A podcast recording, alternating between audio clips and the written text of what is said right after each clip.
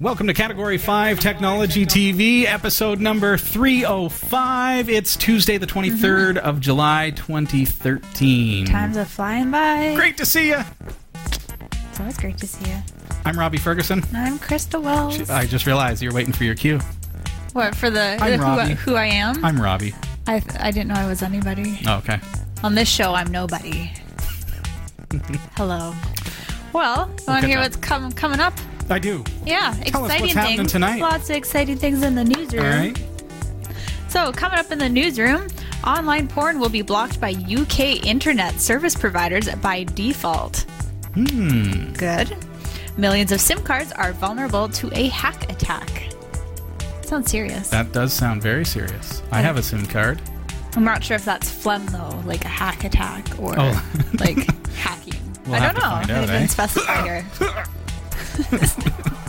Ubuntu hopes to blast past Indiegogo and Kickstarter's records by raising $32 million to build the Ubuntu Edge smartphone.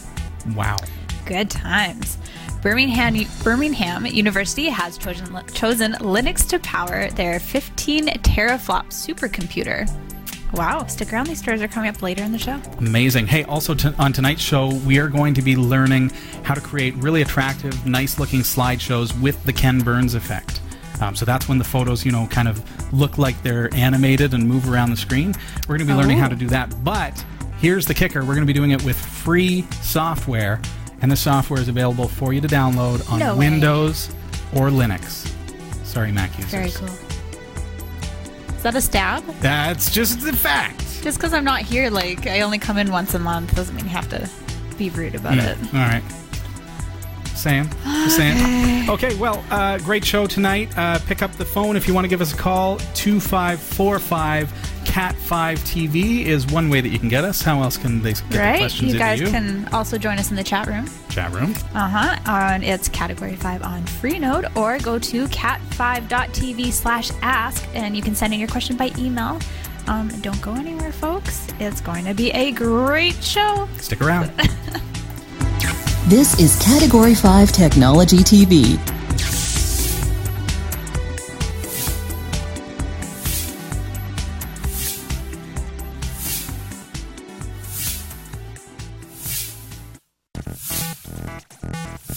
At Eco Alkalines, we believe you should be able to trust your batteries not just here, but here, here, and here. But with one exception, you should also be able to trust your batteries here. Eco Alkalines are the world's first and only certified carbon neutral battery manufactured to the highest standards of recycling and quality, without any trace amounts of harmful chemicals like mercury, lead, or cadmium. Eco Alkalines provide performance that rivals leading national alkaline battery brands at a comparable price. Find out more about the Eco Alkalines difference. EcoAlkalines.com. this is Category 5 Technology TV. I'm your host, Robbie Ferguson. I'm Christa Wells.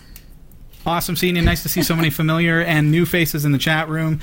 Uh, thank you. Uh, first and foremost, before we get into anything, uh, I just want to say thank you very, very much to all the viewers who have shown their support of the show uh, through a monetary donation this week. Cat5.tv slash C. Um, any amount of donation toward the show because we are viewer supported here at Category Five. We're volunteers. Uh, your your the money that you donate basically goes toward um, either our expenses or expanding the show. Usually, I try to use donation money to actually grow the show. That's when we're able to you know expand and Get all and those get new things cool that are better. Yeah, get cool For you. things, but make it look better, make it sound better, whatever whatever it takes. So Mm-hmm. we appreciate the donations that have come in this week. Thank you very much. Always. Well, What you- else have we got to cover tonight? Uh, I want to say hello to new viewers. Right. We have, uh, let's see, uh, Nabob052. Nabob, like the coffee. Hey, You know? delicious. All hyped up on caffeine, maybe. maybe. Um, we also have Sarah Lee. Uh, she is a fan from uh, the show, fan of the show, sorry, from Louisiana, uh, watching on YouTube and gives a big shout out to the community. awesome. Hey, Sarah Hey. Lee. Thanks for watching on YouTube. Nice to have you joining us. Who else have we got? Uh, IBM Jim. Thank you for registering on our website. It's free to register, and uh, of course, you get some bonus features right there on our website, category5.tv. Another reminder for you that we have a mobile website. If you've got one of these kind of devices, all you have to do is scan that QR code with a QR scan app, uh, or of course, you can go to m.cat5.tv. You can watch the show live, you can listen live, you can watch on demand, catch up on old shows, all that kind of stuff is all there for you, and uh, you don't want to miss out on that. Absolutely. And Category5.tv is a member of the Tech Podcast Network. If it's tech, it's here, and the International Association of Internet Broadcasters. Awesome. Hey, you're a web developer, web designer. Oh, I pretend I am. You do a pretty good job for someone who's pretending. Excellent. Gotta say. What I like to do. Gotta hear. say. uh, you use lorem ipsum. You know what lorem I ipsum do. is. hmm And I, I was thinking, you know, it sometimes gets a little bit boring. It does. Lorem ipsum dolor sit amet. And it just, you know, it's the same old, same old. And we've been using the same thing.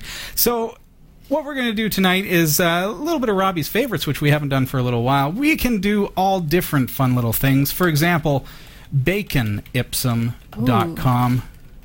Baconipsum.com. Just for you. That sounds delicious. How many paragraphs of bacon ipsum would you like? Oh, at least four. Okay, let's do four. And what type of meat would you like? All meat or maybe meat and some filler? Um, I'm feeling a little filler. All right. And uh, start with bacon, ipsum, dolor, sit, amet, of course. That sounds good. It's more Yeah. recognizable. Give me the bacon. And there we go. We got some filler text. What lorem ipsum is, is filler text that you can throw into site designs or if you're doing a mock up for a customer or anything like that, you can copy lorem ipsum text and it's just gibberish really, but uh, made to look like Latin and it gives Yeah. the feel that there is some par- there are paragraphs, content. there's Yeah. actual content on the site or whatever it is, it may, be a magazine or whatever. So here we've got bacon ipsum. Fantastic. Maybe bacon isn't your thing. Maybe you're a vegetarian, or maybe you're just a movie fan. So what we'll do is we'll head on over to picksumipsum.co.uk, spelled just like that. And Pixum Ipsum is going to give us something a whole lot different by allowing us to generate Ipsum text based on famous celebrities such as Michael Caine, Jim Carrey, Clint Eastwood. This looks epic. It is definitely epic. Jim Carrey. How many paragraphs would you like? Four? Oh, no, just three. Just three? Okay. Alrighty then. There you go. Some Pixum Ipsum.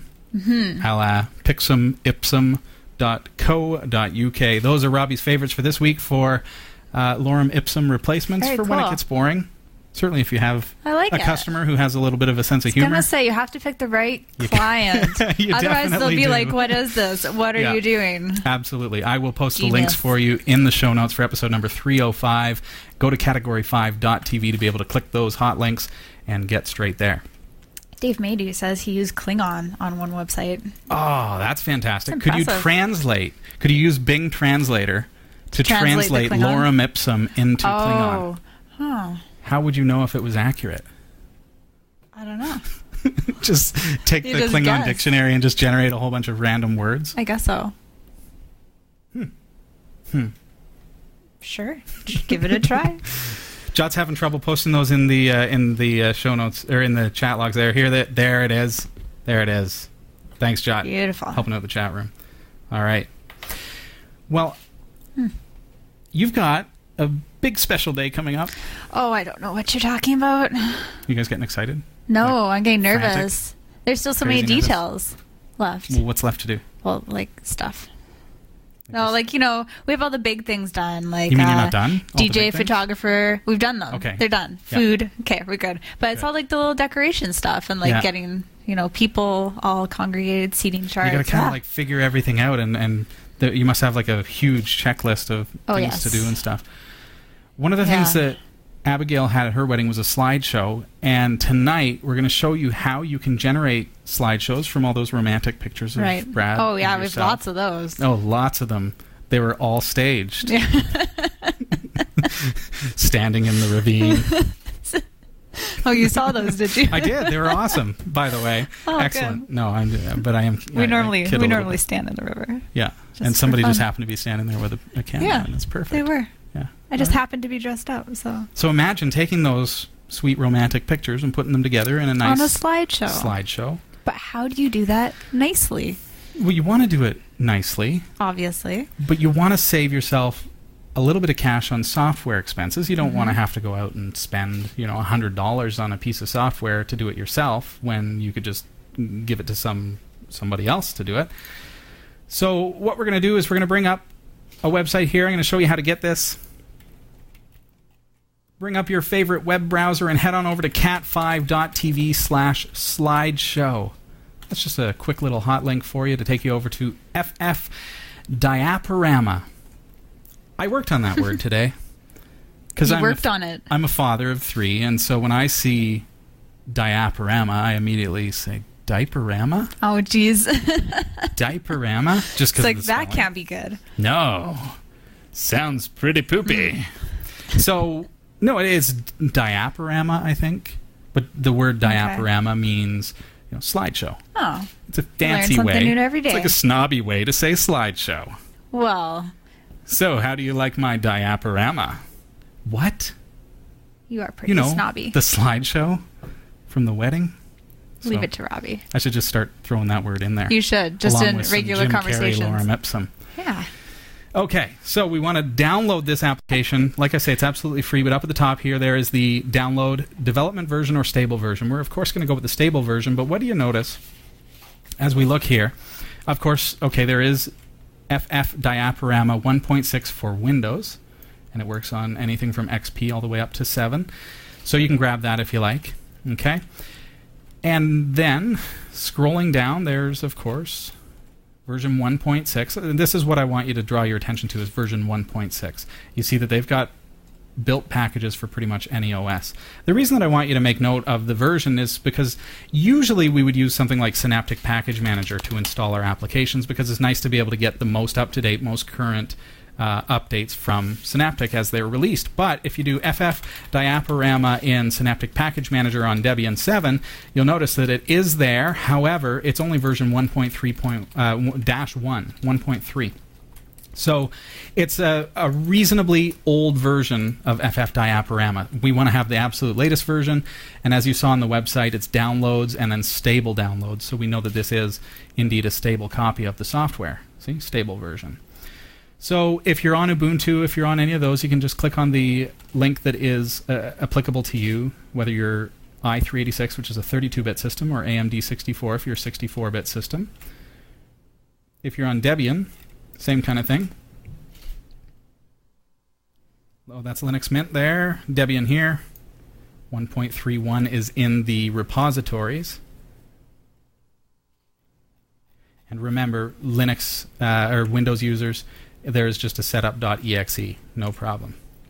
So what I want is the DEB package. Now, it's a little bit misleading because here I am looking at it and I'm thinking, okay, well, where's the Debian package? They're mm-hmm. offering version 1.3-1 through the repositories, but I don't want that.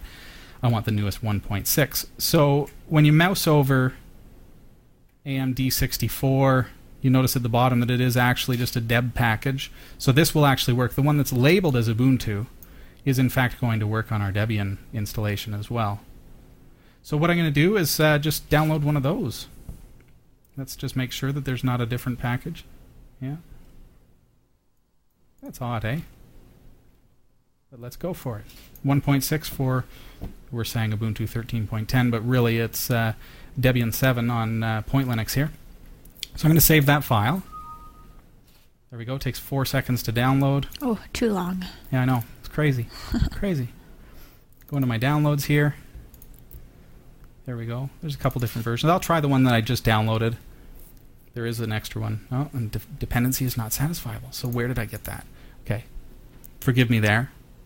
There is a Debian installer here. Grab the version that is going to work with your distribution. Okay?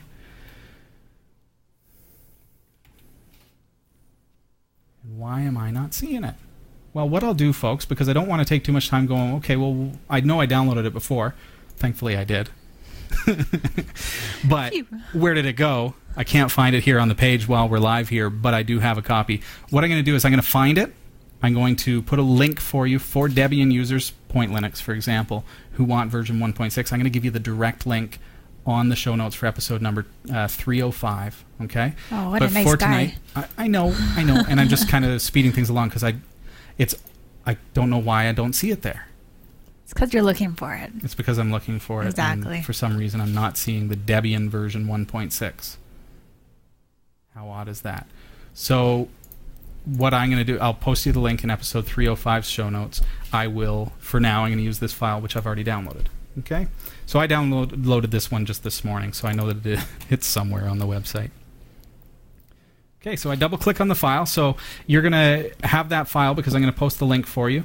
Um, you'll notice that it says an old version is available in the software channel. We've already decided we're going to use 1.6, not 1.3 1. So I'm going to click Install Package. And do note that the Ubuntu version did not work on my architecture. There we go. But this one does. There's the file name for you, just in case you want to do a quick search for it. ffdiaporama underscore 1.6 dot 2013 dot 0623 and so on. You can see that. It's almost installed. Goes pretty quickly. It's done. Wow. Okay. So now this free tool is now installed on my system, and I can go into Sound and Video, Movie Creator, FF Diaporama. And this is going to take me right in. There we go.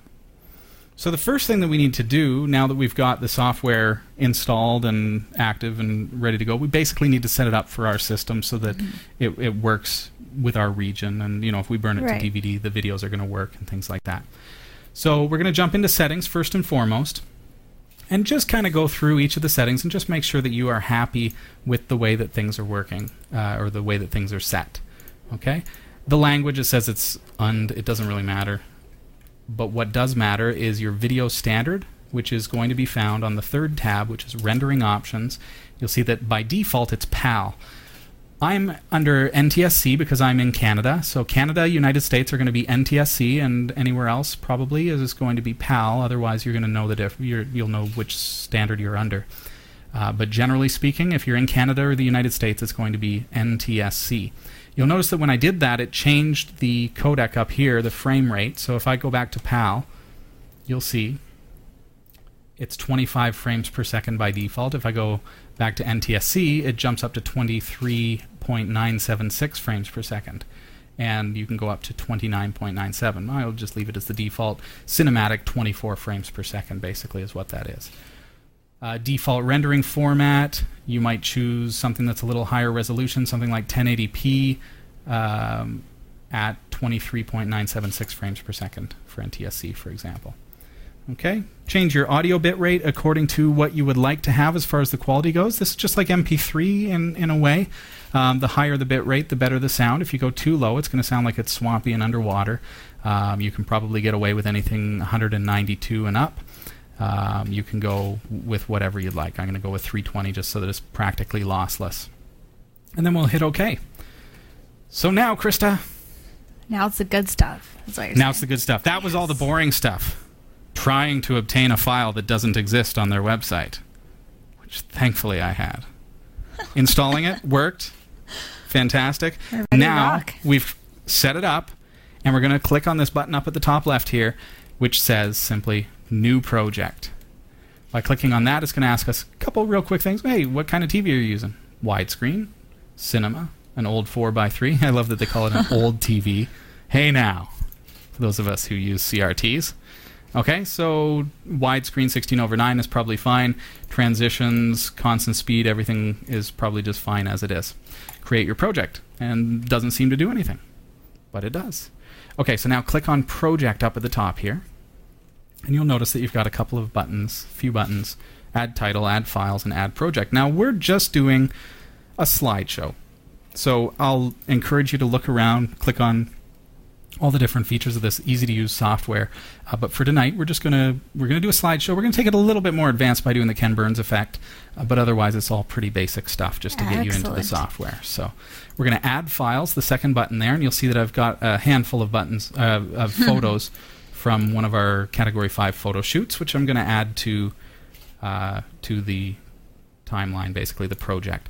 I can highlight one and just add it, or I can browse through the left hand panel here, or I can just click on one and hit Control A to highlight all, and then I can go OK, and that's going to add everything. So now the first thing that I notice is that the picture, uh, the group shot, is at the beginning of the slideshow, and I'd rather that be at the end. So I'm actually going to be able to click and drag, and I can in fact place that. Oh, look at those handy little arrows there. Yeah. Now it won't let me go all the way to the end because I've got. Oh, there we go. If I kind of go right there, it will. If you have that problem, you can always drop it there, and then you can slide over with this slider here, horizontal slider, and drag and drop, and you know you'll be able to get there. Okay.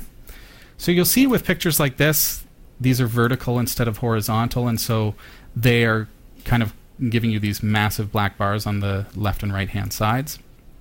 These pictures look nicer because they fit the 16 over 9 frame nicely. So the first thing that we're going to do with the picture of Hillary here, just to the left of that, you see a little transition icon. That's that thing with the the, the peak and valley there, and that is basically defining the transition of her photograph. So when it first comes in, it does that. It's kind of like a fold. So I'm going to double click on that icon and I can in fact change the transition to anything that's provided. You'll see that there's a, a whole ton of different things available. You can deform, you can use uh, Luma boxes, center, checker, all these different kind of fancy effects. Generally, though, for the professional feel, I'm going to want to do something just nice and basic, nice little sli- uh, fade in. There we have it. So now these are just static slides. They're just sitting there on, and they're just going to move to the next slide. There's no Ken Burnsing. There's no special effects other than the transitions that it's automatically put in there for you. And of course, again, I can change those transitions just by double clicking the icon. And the previews, you got to hand it to the mm-hmm. software developer. The previews are fantastic. Sometimes with previews on software like this, it's it's icons or like you know, right. you don't really 7 know what you're clicking on until exactly. you, you Windows through 7 with it. has that drawing of the landscape, for example, as it's loading thumbnails, and it's really annoying. This actually shows you a real thumbnail of what it's going to essentially look like, which I think is is really really a nice nice touch. Okay. So I promise you Ken Burns, and the software out of the box doesn't have, you know, a magical Ken Burns button. It's not like an effect that you can just add by just clicking to go. But understanding what the Ken Burns effect is, is taking a photograph, zooming in on a portion of it, and then actually moving around that photograph Right. in such a way that it really looks like it's it's a moving image. It's pretty fantastic. So how do we generate a, an effect like that with something like this? So first of all, okay, so I've to bring up the properties uh, for this slide, which is Hillary, I simply double click on the picture, the icon of Hillary there. And then I can click on Edit Block and Correct or Reframe Image. Because what did I say? We're, we're, we want to zoom in for that Ken Burns effect, so I can click and drag this box that allows me to kind of zoom in on any portion of the photograph. See? So now let's say I want to go like that, and I want to start the image around there. Okay? Now, there is a snapping that goes on here. Do you see that? There's about a quarter inch snapping happening. So that means when I move my mouse, it's not allowing me to move it outside of a grid kind of pattern that you can't actually see. So it can be really annoying if you're trying to fine tune something. Let's say I'm right here and I'm trying to get it perfectly centered and I can't because it's snapping. so now let go and use the cursor keys on your keyboard and you'll be able to actually move that around, nudging it one pixel at a time. And that gives you a really, really fine ability to modify the positioning of that. So this is basically a crop line. So now I'm going to position the crop line where I want the photo to start. Okay? And then hit OK. So now that is exactly where my photograph is, is going to start now. So the next step is I'm going to add a shot up at the top left of that particular uh, slide. And now you see I've got an actual duplicate of the picture of Hillary zoomed to the proportion that I want, uh, that I had set it to. So it's important now that we remember this one step because in order to generate this effect, we need to make sure that timing is right. So that first clip, the first uh, the first clip in our shot or the sli- in, in our slide, is really just a positioning thing to get the per- Right. Ken Burns effect to know. Okay, here's where we want to start the photo, and then here's where we want to move the photo to. But you don't actually want it to pause on that version because otherwise you're, it's going to be still, and then it's going to move. So you'll notice if you look at the screen here that the first slide here is actually set to a shot duration of six seconds. So basically, no matter what I do as far as movement goes, it's still going to pause there for six seconds before the movement even begins. So I want to highlight my first uh, clip in the slide and then click down here to the minutes or for, to the seconds section, just where I've clicked, and then press the down arrow until it says 0.0.0, so that there is going to be no time that that shot actually displays for. And then with my second clip, I can set this to something, you know, more, you know, reasonable for the actual animation. Let's say I want this to be 10 seconds long. So now it's going to start at 0 and end at 10. Double click on this frame and click on Edit Blocks, Correct or Reframe Image. And now we're back where we were, but we're editing a different clip within the shot, within the, the slide. So now I've reposition this, and you'll see now if I hit OK, we've got that shot and we've got that shot. So if I hit OK now, and back up my player, and press play, my preview will show you the effect moving between slides. Okay. You'll notice here that it is a little bit jerky. You can kind of see that, and that is strictly the preview. So we'll Right. see as we render this video out that that is just the preview itself, and the video itself is going to be very, very seamless. Okay, so now we're going to really quickly, now that we've learned our way around, I'm going to very quickly do this with all the remaining pictures. So here's Sasha, and we're going to add another shot. And notice that I didn't reposition the original photo. It doesn't really matter in this case because she's well framed in the shot. I can move it if I want, and watch how I can even undo what I had done by saying, okay, well, highlight that, and let's say, yeah, let's change the start position. And let's move it up so that the end of our curtain is not shown. There we go. Okay, so we've got those two shots. And okay. And then next up is Abigail. Now here's where things get a little bit interesting because, as I say, there's black bars on the left and right. So again, we're going to reframe that and grab that cropping area, and we're going to set it within the actual photograph so that it's not going to show those black bars. I'm actually going to start it real close into to her. And notice here's a good example of where the snapping is making it so I can't actually center her face. So I'm going to do the best I can, and then I'm going to use the keyboard arrow keys to center that.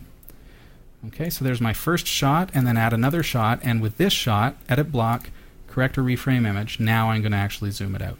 So this is going to give us a slightly different effect than the ones where it's zooming in. There we go. And then okay. Next shot. Here we go with Erica. Same thing. We're going to start the photo in nice and close. We'll leave her a little bit offset to the left there, just to add some flair, so that it's not uh, the same positioning for every single photo. And you'll see that while it's a manual process, it's not actually. Uh, No, you're it's not a flying challenging by right process. now. It's really, really quick, really, really easy. There's Christa. Let's again get rid of the um, the edge of our curtain at the bottom there. You see where it's black instead of brick. So let's bring that in. There we are. And then we'll add another shot. Make sure we turn that down. I don't think I did that on the last one, so we'll need to make sure. Correct and reposition or whatever it's called. Reframe. There we go. Okay, I'm happy with that. I'm going to go real quick back over these ones just to fix what I didn't do, which was to set the timing, as I had previously explained. So we'll go with the same proportions, so 0 and 10. 0 and 10. Okay. Really, really quickly, there's Eric. Let's add one more shot of him. Get the Ken Burns effect going on with him. There he is. Set him to 10 seconds. So you can see you get into a rhythm, and while we're you know we're live on the air, and so you know I'm explaining at the same time. But realistically, as you're doing this, it's it's going to be really really quick for you to do. And because it's all manual in that you can position everything yourself as far as where the effect takes place, you have complete control over the way that this slideshow is going to look. So you don't have to worry about an automated slideshow creator that is possibly going to, for example, pick the wrong points to focus in on. So you've got a picture of a family, Right. and all of a sudden it zooms in on your uncle's knee uh, because you know these automated software. It's it's kind of annoying. right. There's no sometimes, right? precision to it, really. You are actually controlling all of the points where you're zooming into and Yeah. all that kind of stuff. So to, to demonstrate that, I'll show you with this group shot what we can do. So I'm going to start it with the, the fully zoomed out. And then let's actually create, okay, let's create one shot here, and I'm going to edit that one, reframe it, and we're going to get right over to the left-hand side here like that. Okay? Bring it in just a little bit. Christa's so tall in the background there. It's really frustrating and hard to frame. oh, I'm sorry. Uh, I'm okay. just complicated in general. Okay, so what I've done is I've made that one a fairly short duration. I'm going to add another shot. Look at that. I've got three shots now. And let's move this one well over to the right hand side. There we go. Okay? And with this one, notice that this one, I the second one, I left it at three seconds. This one, I'm going to set it to 10 seconds. And I'll show you why that is. Now we're going to hit OK. Let's see what this frame actually does. Zooms in on Hillary and then slowly, because it's taking 10 seconds now, it's going to pan across the, the image itself. And there it is. So again, I can go through and I can double click on all of the effects to change the way that things transition. I'm not going to go to all that trouble tonight just because this is strictly a demonstration so that you can see how the software works. Um, so save your work. Uh, always save your work so that you don't lose anything and you can go back and make changes if somebody requests them. Up at the top, now that we're done everything with our slideshow, we can go render video. And I encourage you to look back at how I was able to do this and remember that you can, in fact, create multiple, multiple points. I could zoom in on each individual face and pause, and then zoom in on the next face and Right. pause. And it's really, It's really cool. neat what you can do. Okay? But for tonight, I'm going to render the video. You would want to go lossless because you're going to, you know, upload it or share it. You want to put it on DVDs or Blu-rays. You want it to be perfect. Lossless means literally that it loses no quality. It's perfect uh, quality. But it takes a lot longer to render. So tonight, because we're live on the air, I'm just going to render for a multimedia system just so that we have uh, a version that we can render reasonably quickly, and uh, and it's going to be viewable on the screen.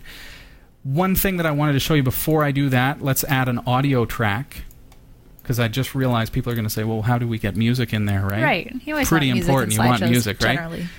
So the way to do this is you actually select which frame you'd like the music to start on. Of course, in our case, we're going to actually want it to start on the first frame. So we're going to go. Uh, oh, I'm still in render mode. I'm going to go back to project. I've highlighted the first frame. I go edit, edit music, and then go start a new playlist from this slide and click on the speaker icon, which adds a file to your playlist, and choose a file. In our case, we've got the song Tuesday. Okay, so now I've added that audio file.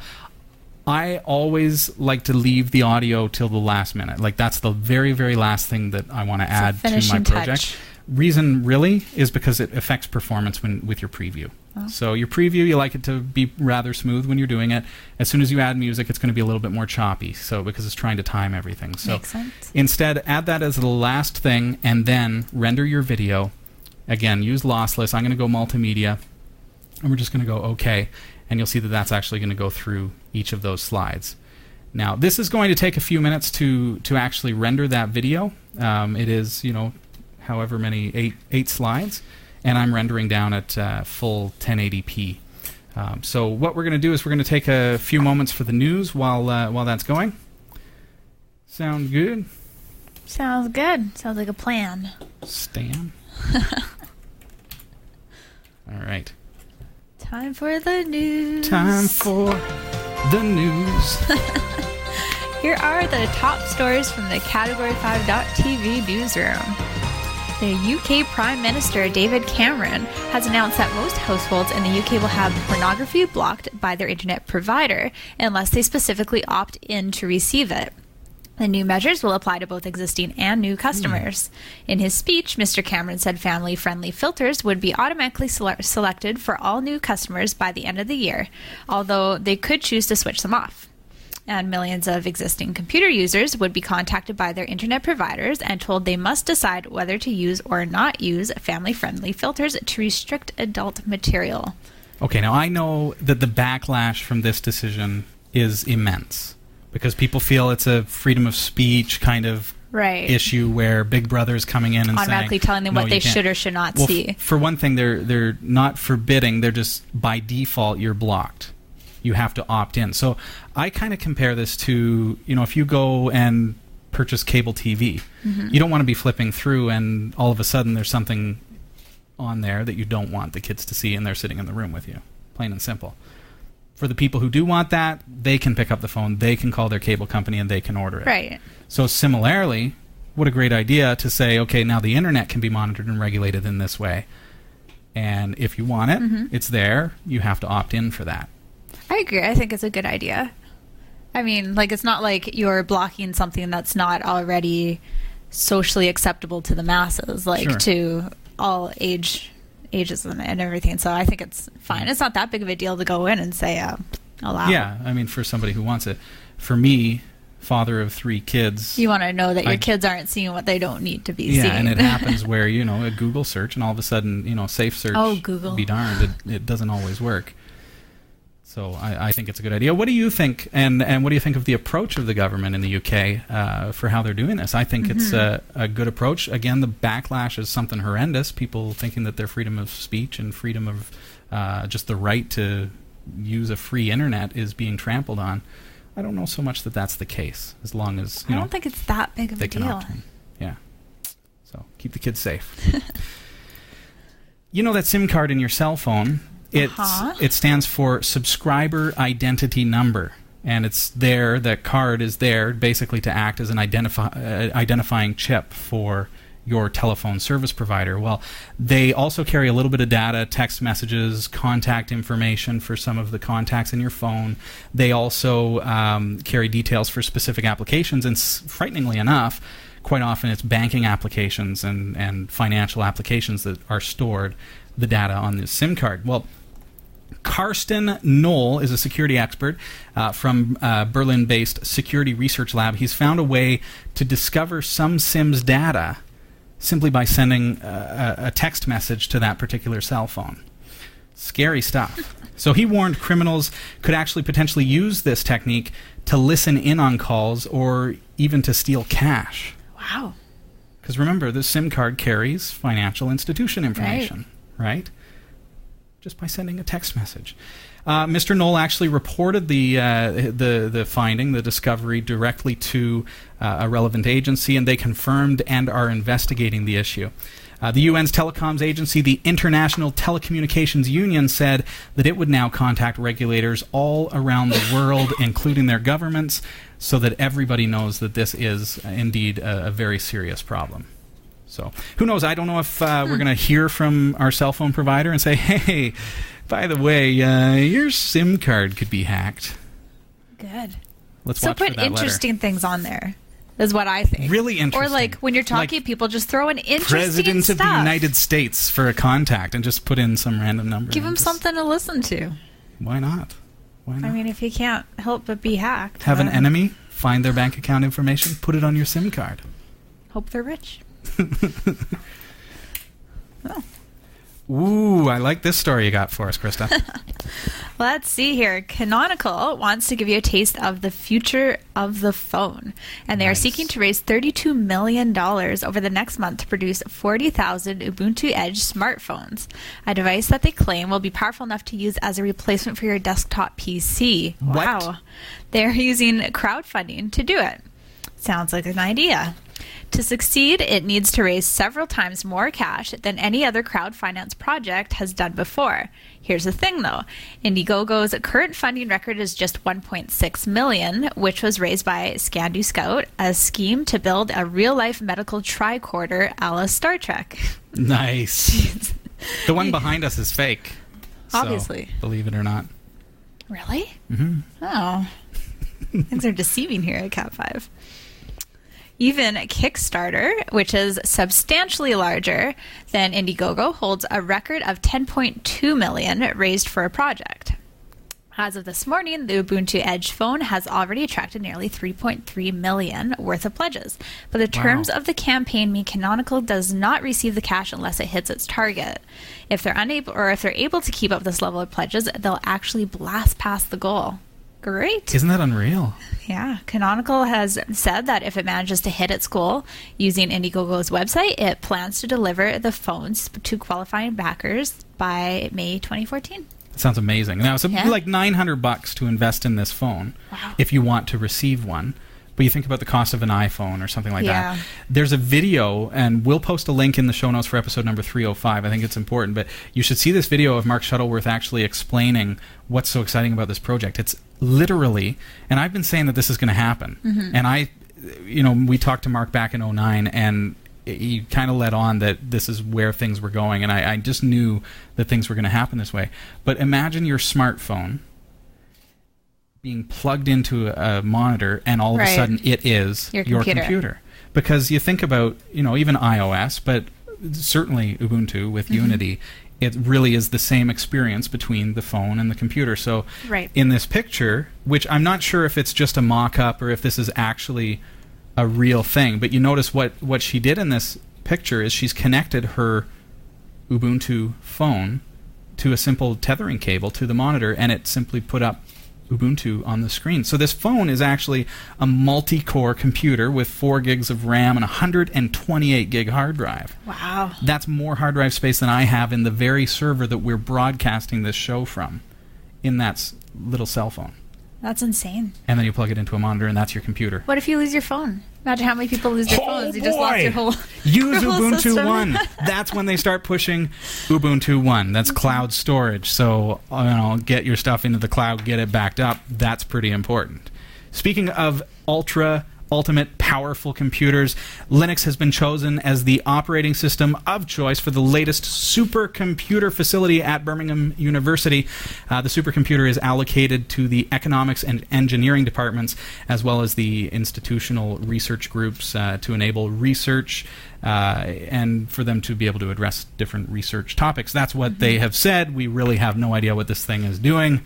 It apparently has to do with research. Blue Bear 2, it's called. Uh, it is. Uh, it has a 15 teraflop processor. That's over 800 processing cores based on the Sandy Bridge chipset from uh, from Intel, multi-core wow. CPUs. So flop is good in this. in this instance, particular, yes. yeah, no, this particular type of teraflop is not like Terra Nova, which also Uh-huh. flopped. This is a good This thing. is different. Yes. Okay, so these teraflops mean really, really fast. Oh, there's a very nice picture of the university. Blue Bear 2, uh, it is uh, it's a Linux-based array, as we have already established, uh, but it's going to be a part of their all, overall environment for education, research, and all that kind of stuff. Uh, and it's actually called Birmingham Environment for Academic Research, and that's where they came up with the name Bear. Bear is a set of complementary computers and networking services designed to meet the future needs of the scientific research community. Ray Brown, the CTO of Tendron Systems, says that the fact that Linux has been chosen as the uh, for this leading scientific research facility is really uh, a seal of approval on the Linux system. Uh, and certainly, I mean, that is fantastic to, to see it being chosen. I mean, but it makes sense. Would you stick Windows on your latest supercomputer? I don't think so. You stick Windows on anything? Anything? Bring in an The old computer no. and I'll make your old computer look like a supercomputer by putting Linux on it. Dun dun dun. That's your news stories for tonight, folks. Absolutely. You guys can get the full stories at category5.tv slash newsroom. We're not tearing the studio apart yet. Not No. just yet. It's just over and I need That was just dramatic. space. Just being Sorry. dramatic here. Yeah. Yep. This week, the Category 5.tv newsroom is researched by Roy W. Nash and Dave Madu, with contributions by our community of viewers. If you have a news story you think is worthy of on air mention, you can email us at newsroom at category5.tv. From the Category 5.tv newsroom, I'm Christa Wells. Christa, did you know that Category 5 is looking to expand its sales force? No. I don't know if Cool. you've noticed. We're really, really, uh, how would you say? We're subtle with our advertising. Oh, that's not where you're going with that. We have advertising in the show. We have product placement, and you know some of the things that you see around here. Right. Just might happen to be product placement. I don't really know. it could be all around us. But we also sell banner ads and Yep. uh, commercial uh, time on the show. We sell um, for search engine optimization. Uh, if a company wants to really boost their standings in the search engines, great way to do it is to have a powerful link back from a website that's that has really excellent standings in the search engines. So category5.tv, go onto your favorite search engine, do a search for technology TV as some something as generic as that, and you'll see how how well we do. So we mm-hmm. actually sell text links on our website that allow people to uh, boost their search engine standings. So we're looking to expand our sales force all around the world. So that means to you that if you would like to sell advertising for us, all you have to do is email us contact at category5.tv. Tell me your real name as well as uh, where you're from, kind of you know city, state kind of thing, and uh, we'll get in touch with you with our rate card. And basically, what it is is uh, you can go around and and if you have people that you can sell advertising to, uh, you'll simply receive a commission on that sale. So uh, just a way for us to, to be able to um, raise funds for our renovation project, but also for you to, to get some money as well. So Very might be a cool project. Do might be fun. So contact at category5.tv. All right. What do you got for us? Oh, I have lots of questions. Let's. Uh, Excellent. Oh, there we go. Let's jump into a couple of them. Oh, doo-doo-doo. here's one from M. Allen. M. Allen West. Hey, M. Allen West. He says, Hi, Robbie. I just wanted to let you know that the Indiana Linux Fest is coming soon. The third Oh. annual Indiana Linux Fest, July 26th to 28th, 2013, at the Wyndham, Indi- Indianapolis West, is free to attend and open for any to attend. Any to attend, be it the hobbyist to the professional. Nice. Okay, And so that's this weekend. Yeah. Nice. Indiana Linux Fest. Yep. And that's www.indianalinux.org. Nice. Well, thank For you for anyone the that tip. wants to visit. And for those of you, anyone who wants, you know, if you're in the uh, in the area of, uh, is it Wyndham, Indianapolis West? Uh, make sure you check it out. It's Mm-hmm. indianalinux.org. Yes. Thanks for the email. Check it out. Here's one from Old Salt. Hey, old Salt. Old salt. I installed Linux Mint 15 64-bit on my free agent USB drive hooked Ooh. to my laptop. Okay. I went through the install fine but hung on the reboot. After about 15 minutes I powered down with the power button. When I booted back up, it went directly to Windows, no dual boot menu. I checked the USB drive empty. What? What? I would really like to try Linux to see if it, I can be converted. Hmm. Okay, so this is a free agent, so it's like a USB external hard drive, Mm-hmm. right? And you've installed to that, and it's coming up blank. Mm-hmm. I, I, you know, it seems like a silly question, but you're absolutely sure that you installed it to that device, eh? Like, hmm. I mean, you could always. It could be anything. I mean, it could be something as simple as maybe your system isn't set to boot from USB, but then it doesn't explain why would it be blank Right. if you actually did install to it. Or maybe it just isn't compatible with that. I would try maybe use a flash drive instead of one of those external hard drives because a hard drive is a hard drive, a flash drive is a different type of device. Um, and so maybe installing to the external, maybe it's trying to do it as a flash drive. I don't- I'm drawing at straws, dude. But try it with a flash drive first and then see if it boots. Or worst case scenario, can you burn an ISO to an actual physical DVD, like a DVD-R? That that's your fail-safe. It always works, right? You can burn the ISO, and you know, you if you're on Windows 7, you can double-click on it, and it will just bring up the burn utility. If you're on Linux, it will do the same. Uh, but you're uh, likely on Windows 7. If you're on Windows XP, however, you'll need something like CD Burner XP, which is a free piece of software. Uh, we can probably find it for you, but oh, and there's our job complete. I should bring that up. Um, CD Burner XP. Let's see if we can find it real quick, just in case you happen to still be on that particular operating system, Windows XP. It's simply cd burner cdburnerxp.se. It's free software, and that will allow you to burn ISOs on Windows XP, as well as other stuff. So, because you need to be able to burn the ISO. Right. So, use that as a failsafe. Anyway, cool. Should we take a real quick look at the video as it's rendered because the job is complete should. and we've got some more viewer questions, but this won't take long. Let's see how awesome this Uh, looks. let's see how awesome this looks. All right. Here we go. Yeah,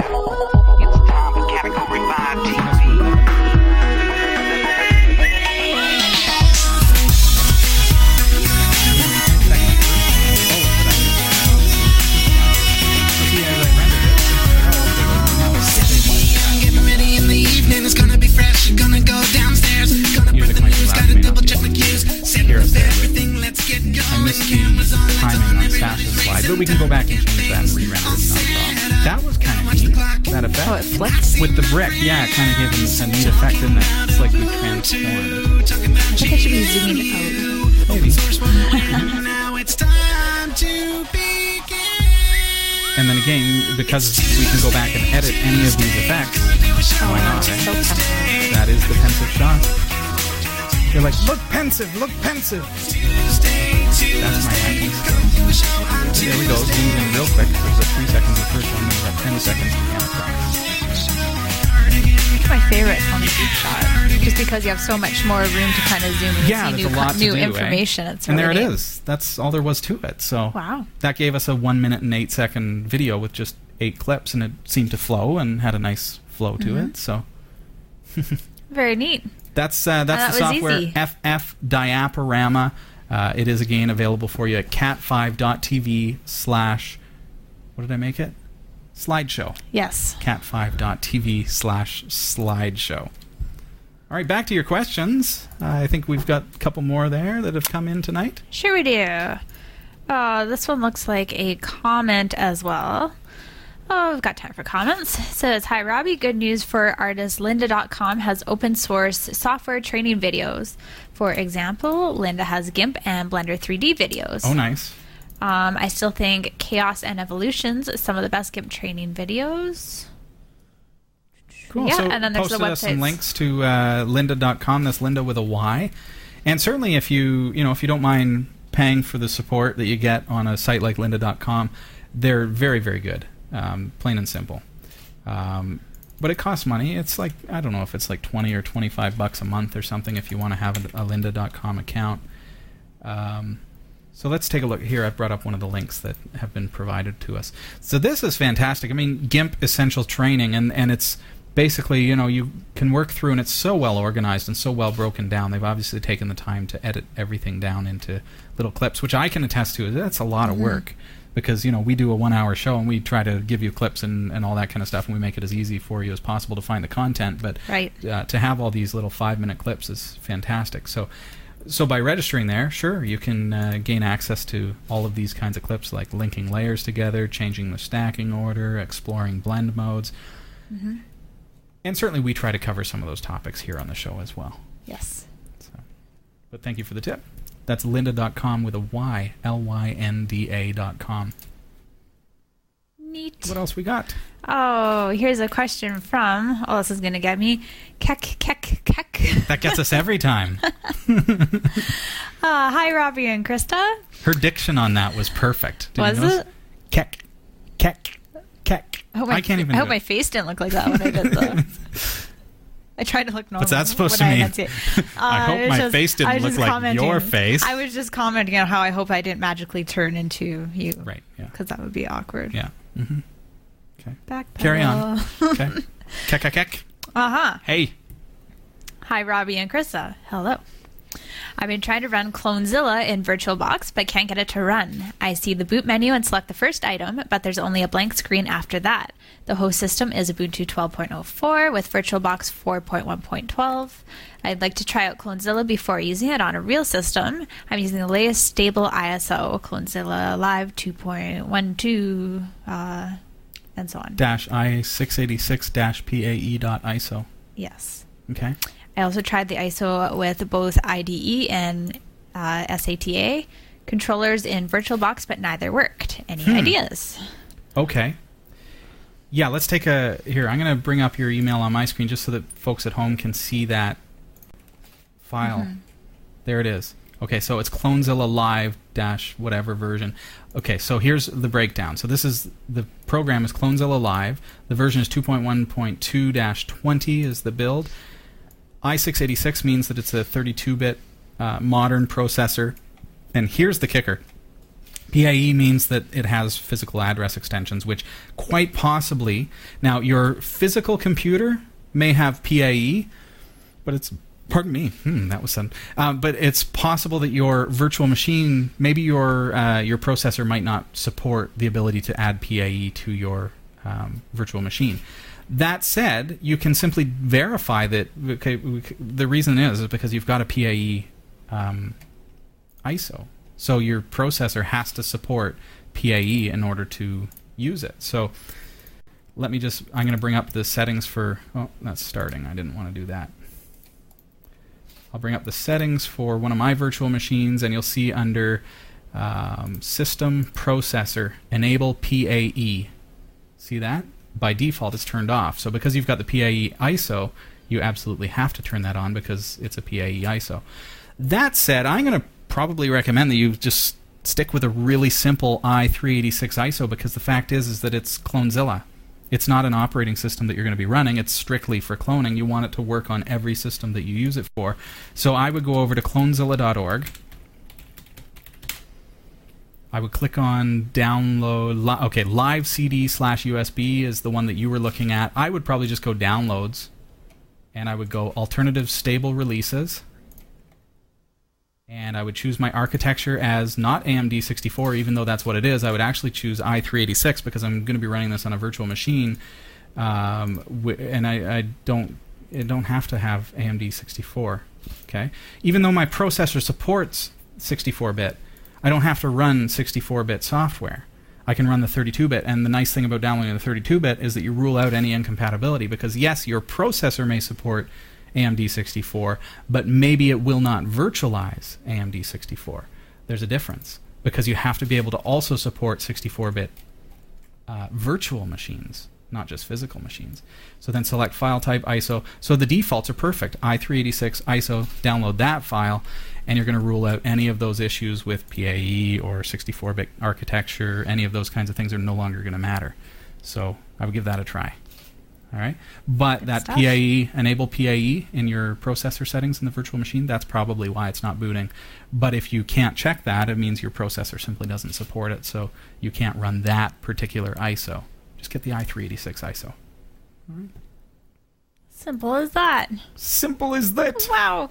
Um, Thanks, he also says he loves the show. There's always so much good information, and to keep it up, it's really appreciated. Uh, I usually can't watch the show live, but always see it via the RSS feed. Awesome. Good stuff. How you liking the new RSS feed servers? We've got everything migrated over to those new servers. I started talking about it a few weeks ago. Um, everything's faster. The naming algorithms are fantastic. It's so much easier to see from the file names what it is you're looking at. There's a nice description in each file name. Um, I think you should really like that. So hopefully that's working well for you. Kek, kek, kek.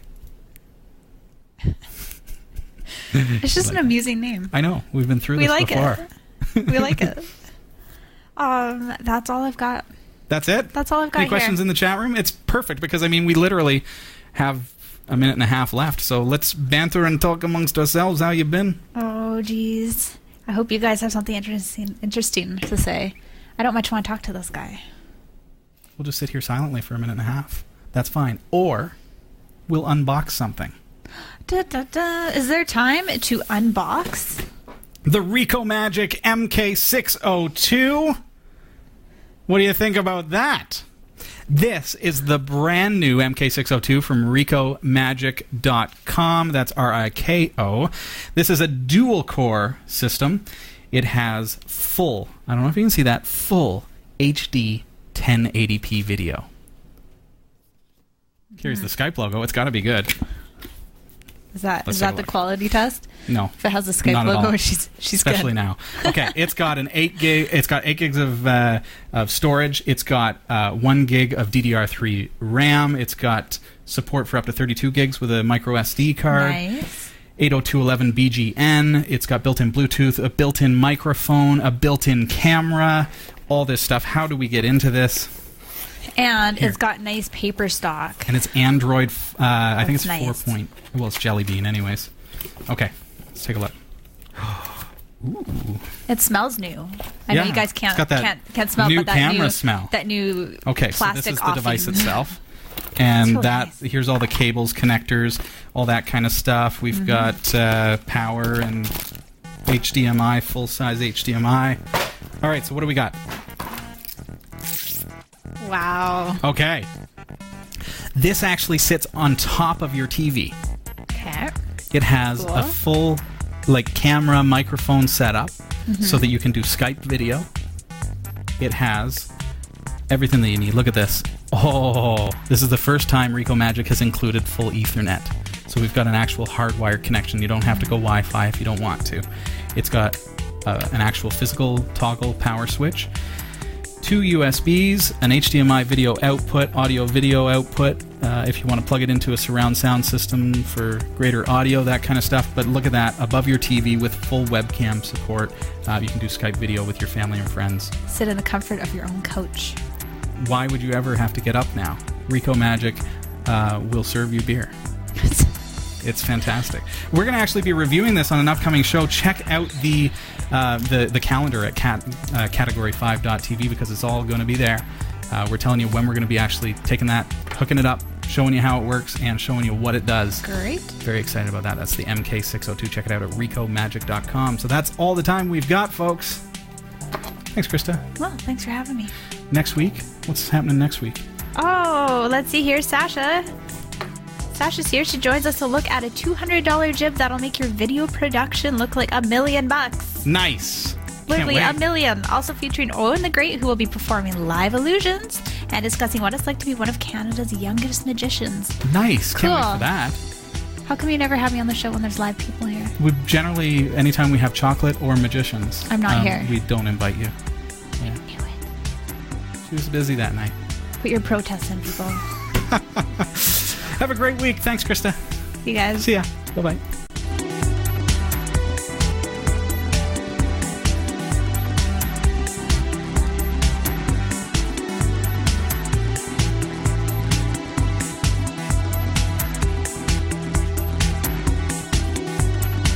We hope you enjoyed the show. Category 5 TV broadcasts live from Barrie, Ontario, Canada every Tuesday at 7 p.m. Eastern. If you're watching this on demand or through cable TV, check out the local showtimes in your area at category5.tv and find out when you can watch live and interact in the community chat room. Category 5 is a production of Prodigy Digital Solutions and is licensed under Creative Commons Attribution 2.5 Canada. We'll see you next time. Thanks for tuning in.